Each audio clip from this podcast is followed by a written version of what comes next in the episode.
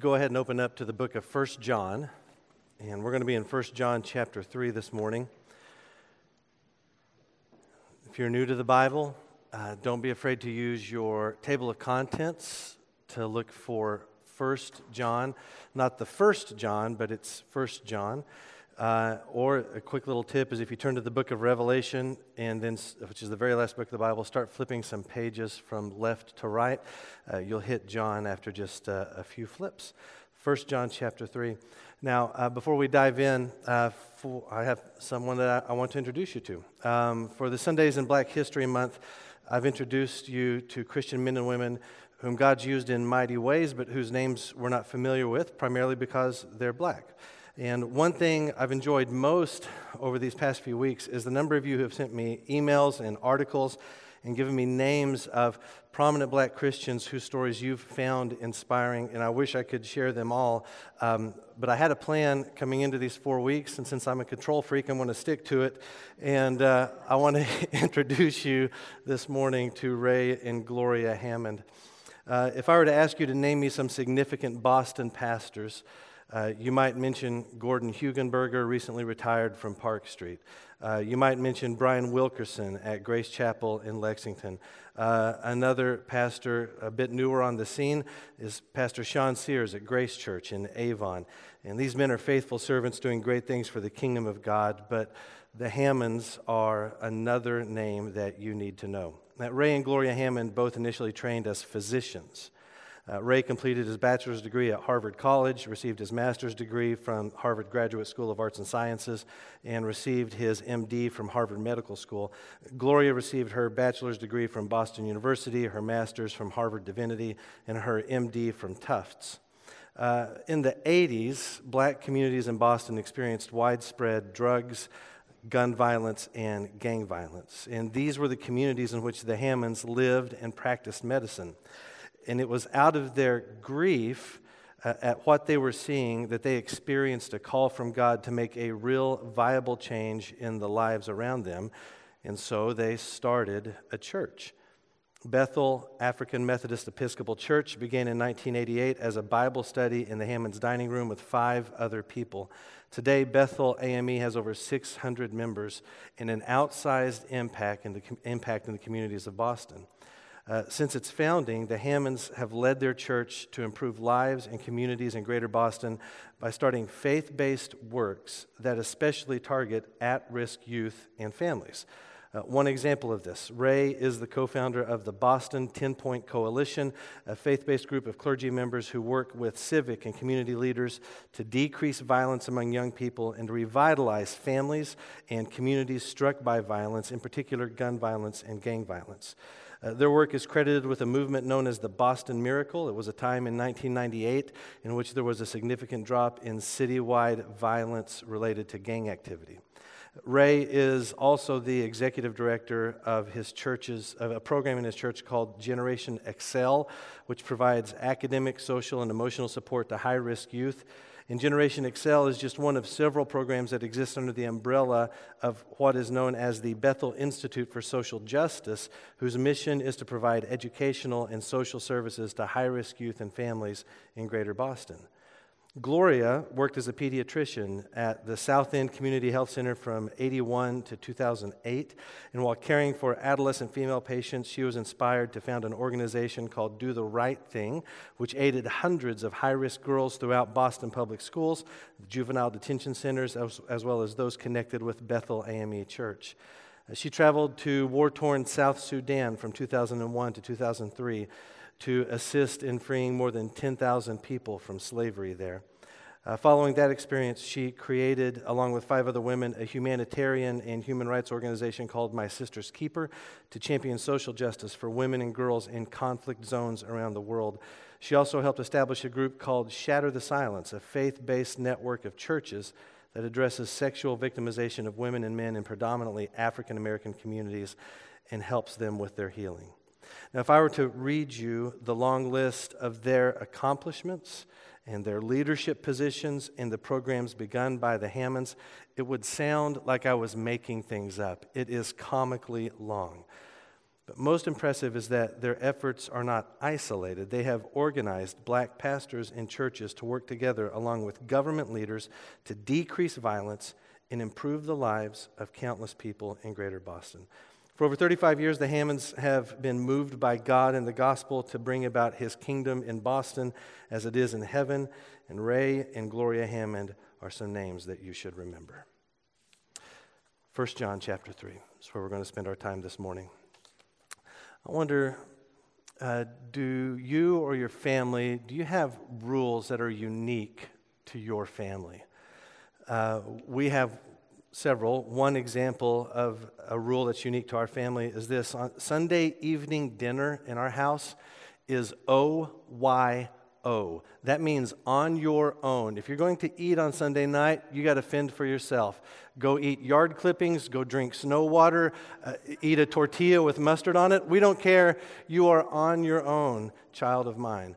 Uh, on Sunday nights. And so far, no one has missed a meal. It's a miracle how that works.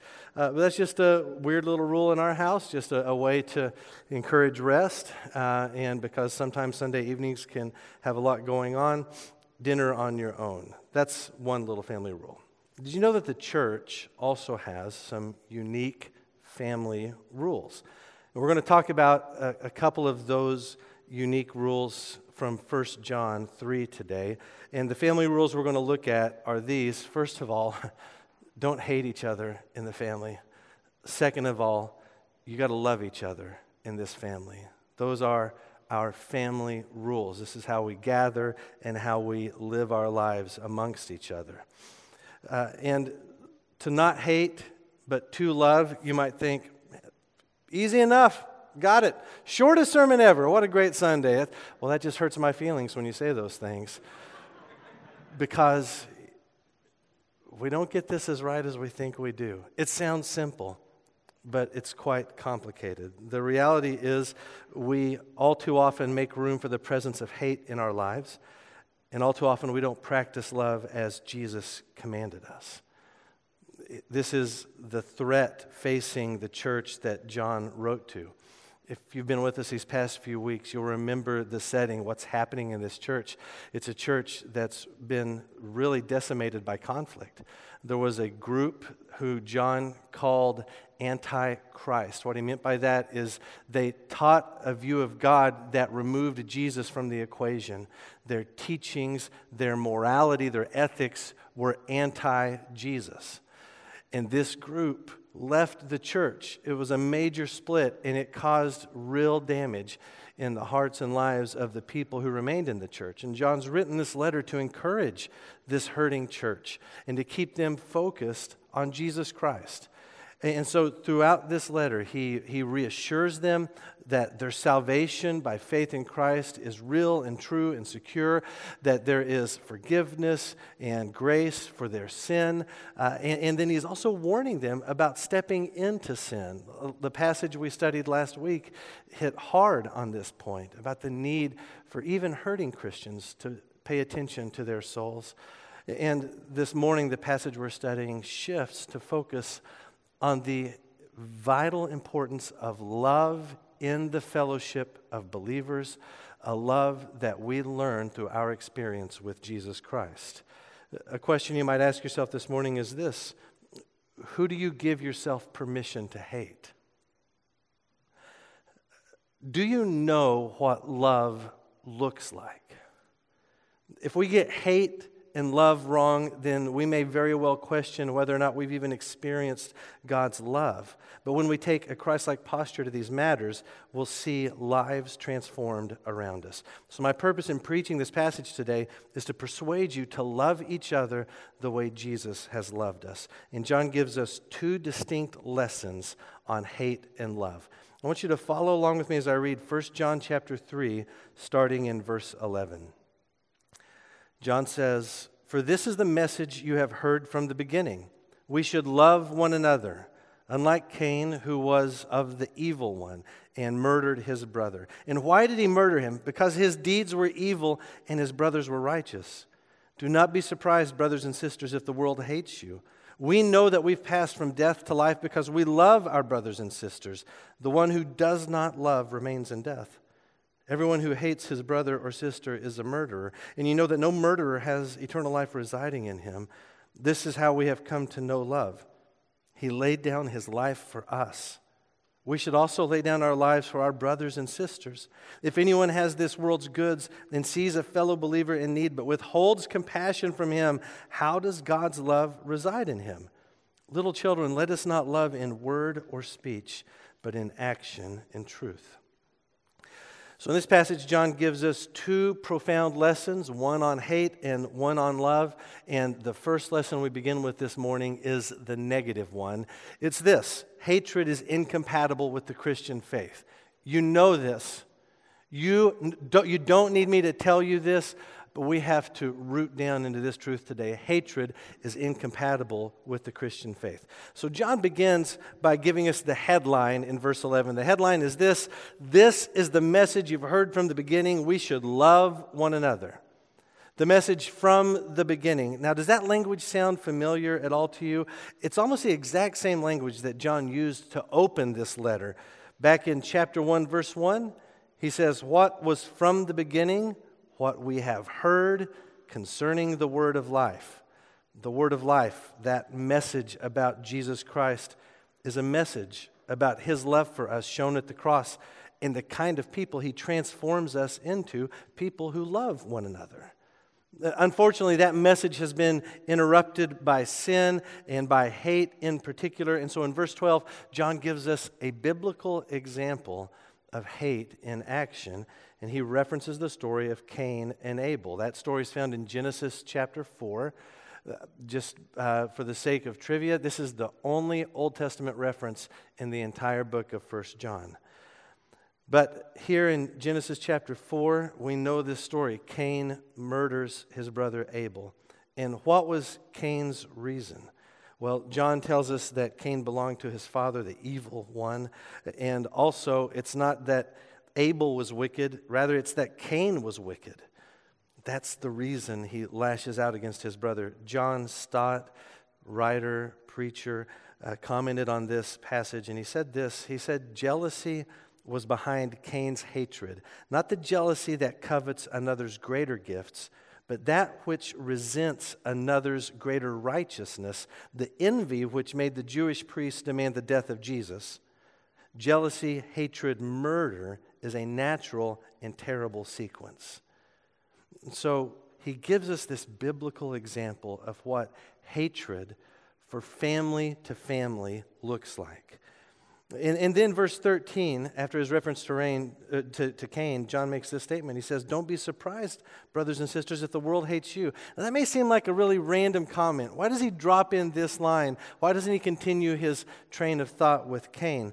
But the truth is, there is a connection between Cain and the world that we shouldn't miss. You see, Cain was the prototype of the world. It's natural for the world, represented by Cain, to hate the church. The sun shines, the snow melts, and the world hates the message of Christ's love. Now, for John's original audience, verse 13 had an even more immediate application. You might remember, again, earlier in the letter, John referenced the group of people who had left the church. They taught a message that was anti Jesus, and then they all took off and left. But according to chapter 3, verse 8, that group belonged to their father, the evil one, just like Cain belonged to his father, the evil one. And so when John speaks of the world here, the first application was not just some vague notion of people on the outside. He was speaking very specifically of this group who rejected the apostolic message about Jesus and left. They were not of us, they left from us. So John has set up this sort of elaborate argument that hate is incompatible with the Christian life. And so he's, he's told us we've got this original plan that was that we should love one another. Cain's the biblical example of what hatred looks like. It's natural for the world to hate the message of Christ. And then he drives home his point by stating the difference that our faith in Christ makes in our experience with hate. Look at verse 14. He says, We know that we've passed from death to life because we love our brothers and sisters. The one who does not love remains in death. So, one of the many evidences that we no longer belong to the evil one is the demonstrable fact that we love our brothers and sisters. Love is the surest sign that a person has put their faith in Jesus Christ for their salvation. Now, is John saying that people who love are automatically saved? Loving people, just we just know beyond a shadow of a doubt, they're loving, therefore they have God's favor. That's not what John is saying in this passage. Uh, John is telling us that people whose faith is in Christ for their salvation reveal that faith through the way they treat other people. The way one pastor said it was this Our love for one another is the flower and fruit that indicates eternal life is at the root. So, if that's true, that people who love are showing evidence of their faith in Jesus Christ, then the opposite would also be true according to John. The person who's riddled with hate remains outside the atonement of Jesus. In John's language, love, light, and life belong together, but also belonging together are hatred and darkness and death. Love and hate are moral opposites, they cannot reside at the same time in the same heart. So, with verse 15, John makes his final comment on hate. He says, Everyone who hates his brother or sister is a murderer, and you know that no murderer has eternal life residing in him. So, lack of love is evidence of spiritual death. I think it's always important that we're very careful and precise with God's word. Is John saying here that uh, people who commit murder cannot be forgiven by God? No, that's not his point, and that's not what he's saying. Remember that even Jesus prayed for his own murderers as he hung on the cross. But rather, John is making a general statement that those who actively hate are committing a horrific spiritual crime that is incompatible with Christian faith. So I want you to take a moment and I want you to think about how common and accepted it is for us to hate. Hate is not the product of God's original design. The message from the beginning is not that we would hate each other, it's that we would love each other. The message from the beginning was not even that we would hate our enemies. It's that we would love each other. Hatred is a result of the fall, it's the offspring of our sin. And although hatred is not of God, so many Christians excuse their practice of hatred with no consideration of hate's origin or hate's destructive potential. And maybe you have a good reason to hate a person. Let me give you a few categories of hateable people. Uh, the coworker who's generally nasty and rude and self centered, the person who subscribes to different ideologies and views than you, the person who hates the thing that you love, or maybe it's the person who has hurt you. As for these and more, the world would tell you this it's okay. Love your neighbor and hate your enemy. But Jesus tells you in Matthew 5:44, love your enemy. Our, our love is to go to our brothers and sisters. It extends beyond the church as well. But hate has no place in the Christian life. It is incompatible with Christian faith. Jesus has shown us a better way. And what's the better way? That's the second lesson that John gives us this morning. If hate is incompatible, well, love is essential. Love is essential to the Christian faith. Verse 16 is filled with truths so grand that we can hardly comprehend what we're reading. You ever get that sense when you're reading through the Bible, you hit this line and you think, how is this even in English? I, I don't understand the gravity, the weight, the glory, the majesty of what I'm looking at on the page. Verse 16 this is how we have come to know love. He laid down his life for us. So, this is how we've come to know love. This is our experience of love. This is how we've been loved. This is how we've seen love demonstrated. This is love divine or defined. It's this He laid down His life for us. Who is He? He is God the Son, the eternal Word, the Creator the light of men, the Word made flesh, the Lamb of God, the Son of God, the Word of life, our advocate, our atoning sacrifice, Jesus Christ, the righteous one. He laid down his life. The eternal God, the Creator, entered his creation and took on flesh. He was born to a virgin and given the name Jesus at his birth. He lived a sinless, perfect life, and then he was executed on a cross. To those present for his execution, it appeared Jesus was the victim of this intersection of religious powers and government powers. However, his death was not an unexpected event that needed a story after the fact to explain it. This was God's plan since before creation. He laid down his life, it wasn't taken from him. For the joy set before him, he endured the cross. He humbled himself by becoming obedient to the point of death, even death on a cross. Cain hated and took life. Jesus loved and gave his life. He laid down his life for us.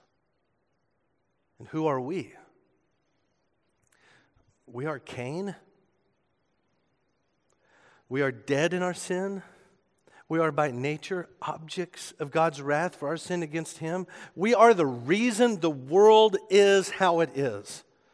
We are people filled with hate hate for each other and hate for God. We are enemies of God. And yet, Jesus laid down His life for us. He didn't hate His enemies, He didn't hate us rebels. He loved us. And this is how we know love. He laid down his life for us. Do you know this about Jesus that he laid down his life for you? If you're not a follower of Jesus Christ, this is the message you were born to hear. That he loved you and he laid down his life for you. You didn't ask him to. You haven't discovered Jesus and then worked to bring him your way. Before you were born, he knew what your salvation would require and he did it. He laid down his life for you. There's no one else that has loved you this way or could love you this way to forgive you for your sin and to give you new life. Jesus Christ is the only one. And he invites you, in response to his love, he invites you to love him. So you turn from all of the hate, you turn from all of the brokenness and sin, and you you turn to Jesus Christ, and there you find a loving Savior who receives you and He forgives you. He takes away the sin and the guilt. He gives you new life in Him. You are His child forevermore. His love is for your salvation and for your redemption. So if you don't know Christ as your Savior, today's the day. Why would you put off that love for another moment? And before you leave this building today, grab me, grab one of the pastors, grab someone that you know and trust who walks with Jesus, and let this be the moment that you say yes to him. Jesus has shown his love for us in that he laid down his life. John goes on, and he says that since Jesus laid down his life for us, we should lay down our lives for our brothers and sisters. So our knowledge of love goes beyond personal experience to personal obligation. Uh, while it's true that Christians are to love all people, John's focus here is on our brothers and sisters in the faith, those that we worship with. And John doesn't leave us guessing as to what it means to lay down our lives for our brothers and sisters. If that's all he said, lay down your lives for your brothers and sisters, I think we'd be okay with that because we're content to live with hypothetical exaggerations.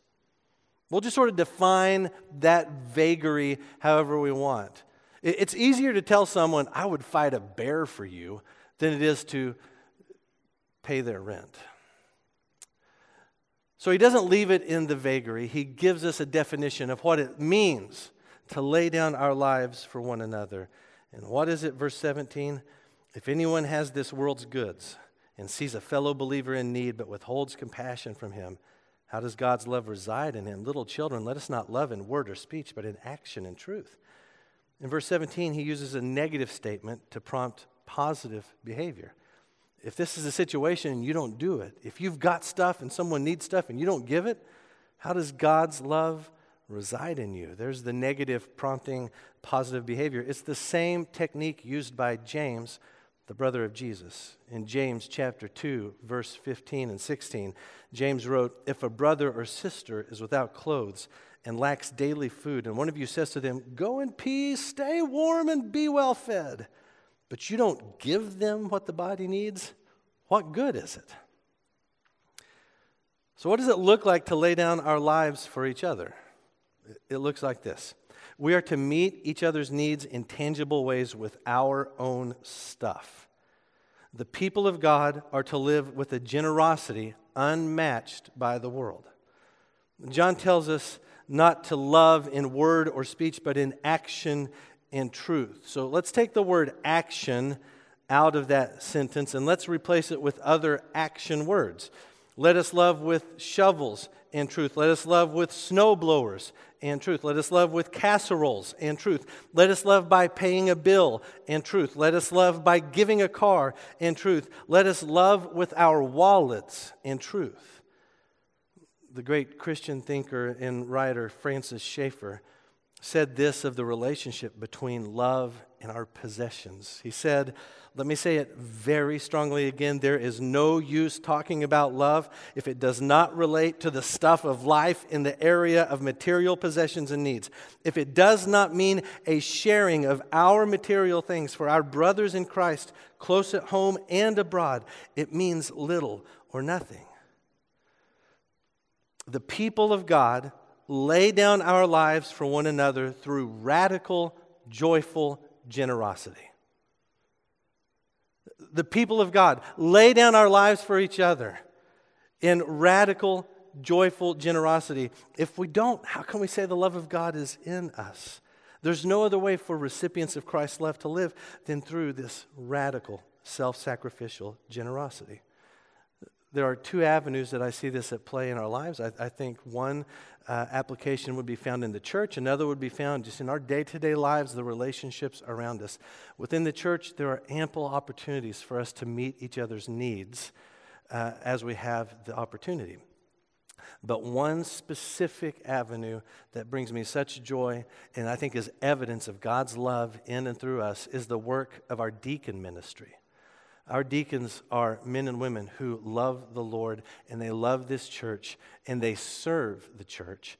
And one of the ways they serve the church is by taking care of financial needs, uh, the financial needs of our membership. And so when a family or a friend falls on hard times, they ask the church for help. Um, our deacons receive that request and then they evaluate it and they meet the need out of this pool of money called the Deacons Fund. And do you know how the Deacons Fund gets replenished?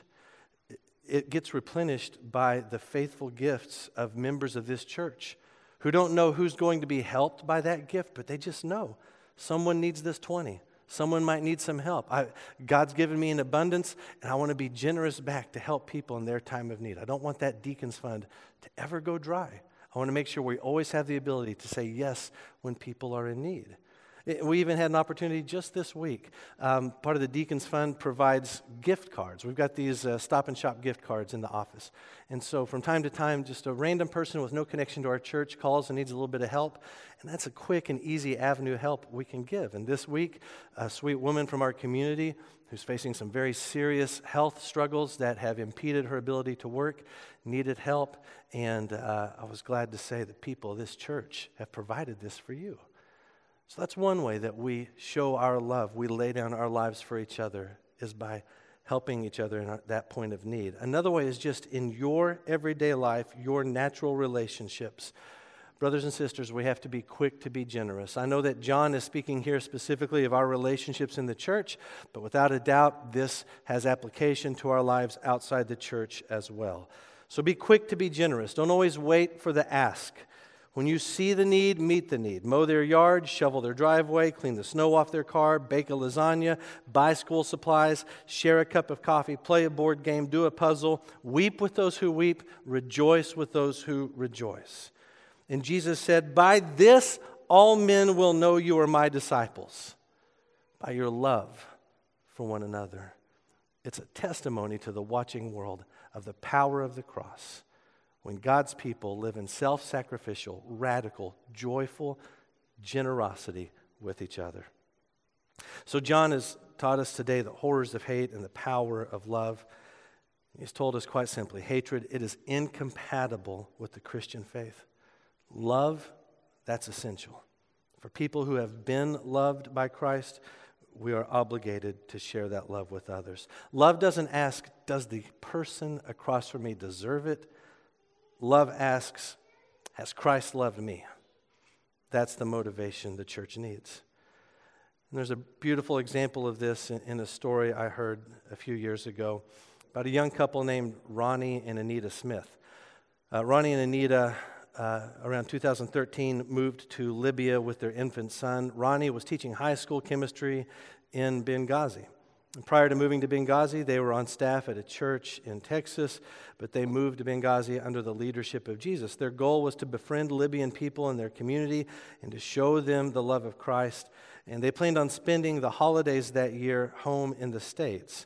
And so Anita and their son came home a little before the holidays, and Ronnie had more work to do, and he was going to fly in closer to the holidays.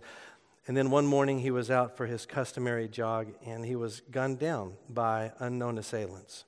It was just a couple of weeks after Ronnie's death that Anita wrote an open letter to the Libyan people. And in this letter, she describes how much Ronnie loved the people he served and what joy they brought him. And then, midway through the letter, Anita shifted her audience and she wrote this To Ronnie's attackers, I love you and I forgive you. How could I not? For Jesus taught us to love our enemies, not to kill them or seek revenge. Jesus sacrificed his life out of love for the very people who killed him, as well as for us today. His death and resurrection opened the door for us to walk on the straight path to God in peace and forgiveness. Because of what Jesus did, Ronnie is with Jesus in paradise now. Jesus did not come only to take us to paradise when we die, but also to bring peace and healing on this earth. Ronnie loved you because God loves you. Ronnie loved you because God loved him, not because Ronnie was so great, but because God is so great. I hear people speaking with hate and anger and blame over Ronnie's death, but that's not what Ronnie would want. Ronnie would want his death to be an opportunity for us to show one another love and forgiveness because that's what God has shown us. I want all of you, all the people of Libya, to know I am praying for the peace and prosperity of Libya. May Ronnie's blood shed on Libyan soil encourage peace and reconciliation between the Libyan people and God. Did they make a mistake? Did this young couple make a mistake by going to Libya? Some would say, yeah, it was a mistake. Ronnie died and their mission failed.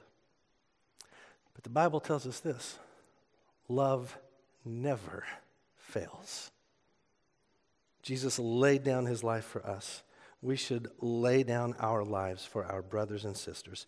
May we be the kind of people who love in action and truth. Let's pray together.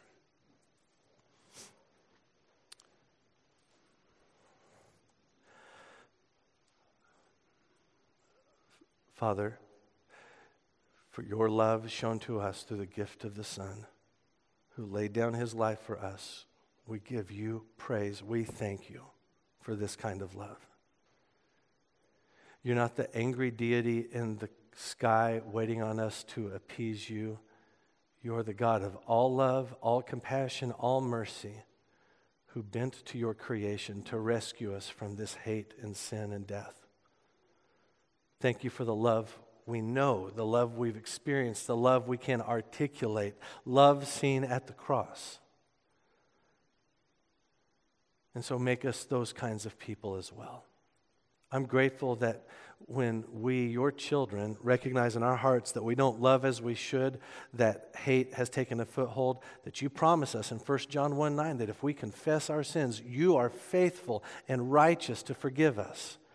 Lead us in that confession today, God. I'm grateful that when we recognize hate has taken a foothold in our lives, that you promise us in 1 John chapter 2 verses 1 and 2 that we have an advocate with the Father, Jesus Christ the righteous one who is our atoning sacrifice. And so as we uncover hate in our hearts and deficient love, Lord, we come to you and we rely once again on the love we've been shown by Christ at the cross. Let us be known, South Shore Baptist Church, God, let us be known as a church of incredible, self sacrificial, tangible love for one another. let that bear witness to the world around us of the generosity of your love through the gift of your Son. And God, I pray from friends in here that don't know you as their Savior that this day they would believe the message that is from the beginning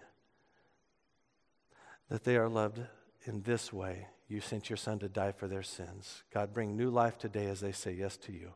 It's in Jesus' name we pray. Amen.